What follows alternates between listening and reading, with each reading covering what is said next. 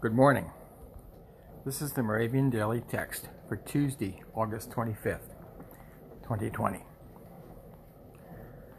The text today is 1 Samuel 2, verse 1. Lord, I rejoice in your salvation. The teaching text is Luke 1, verses 46 through 48.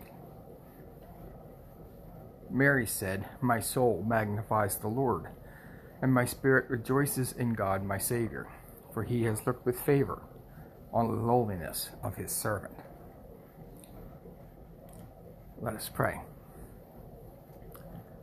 Gracious God, no other gift deserves as much praise as the one you gave the world 2,000 years ago.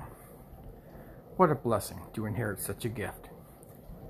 May your name be forever praised. Amen.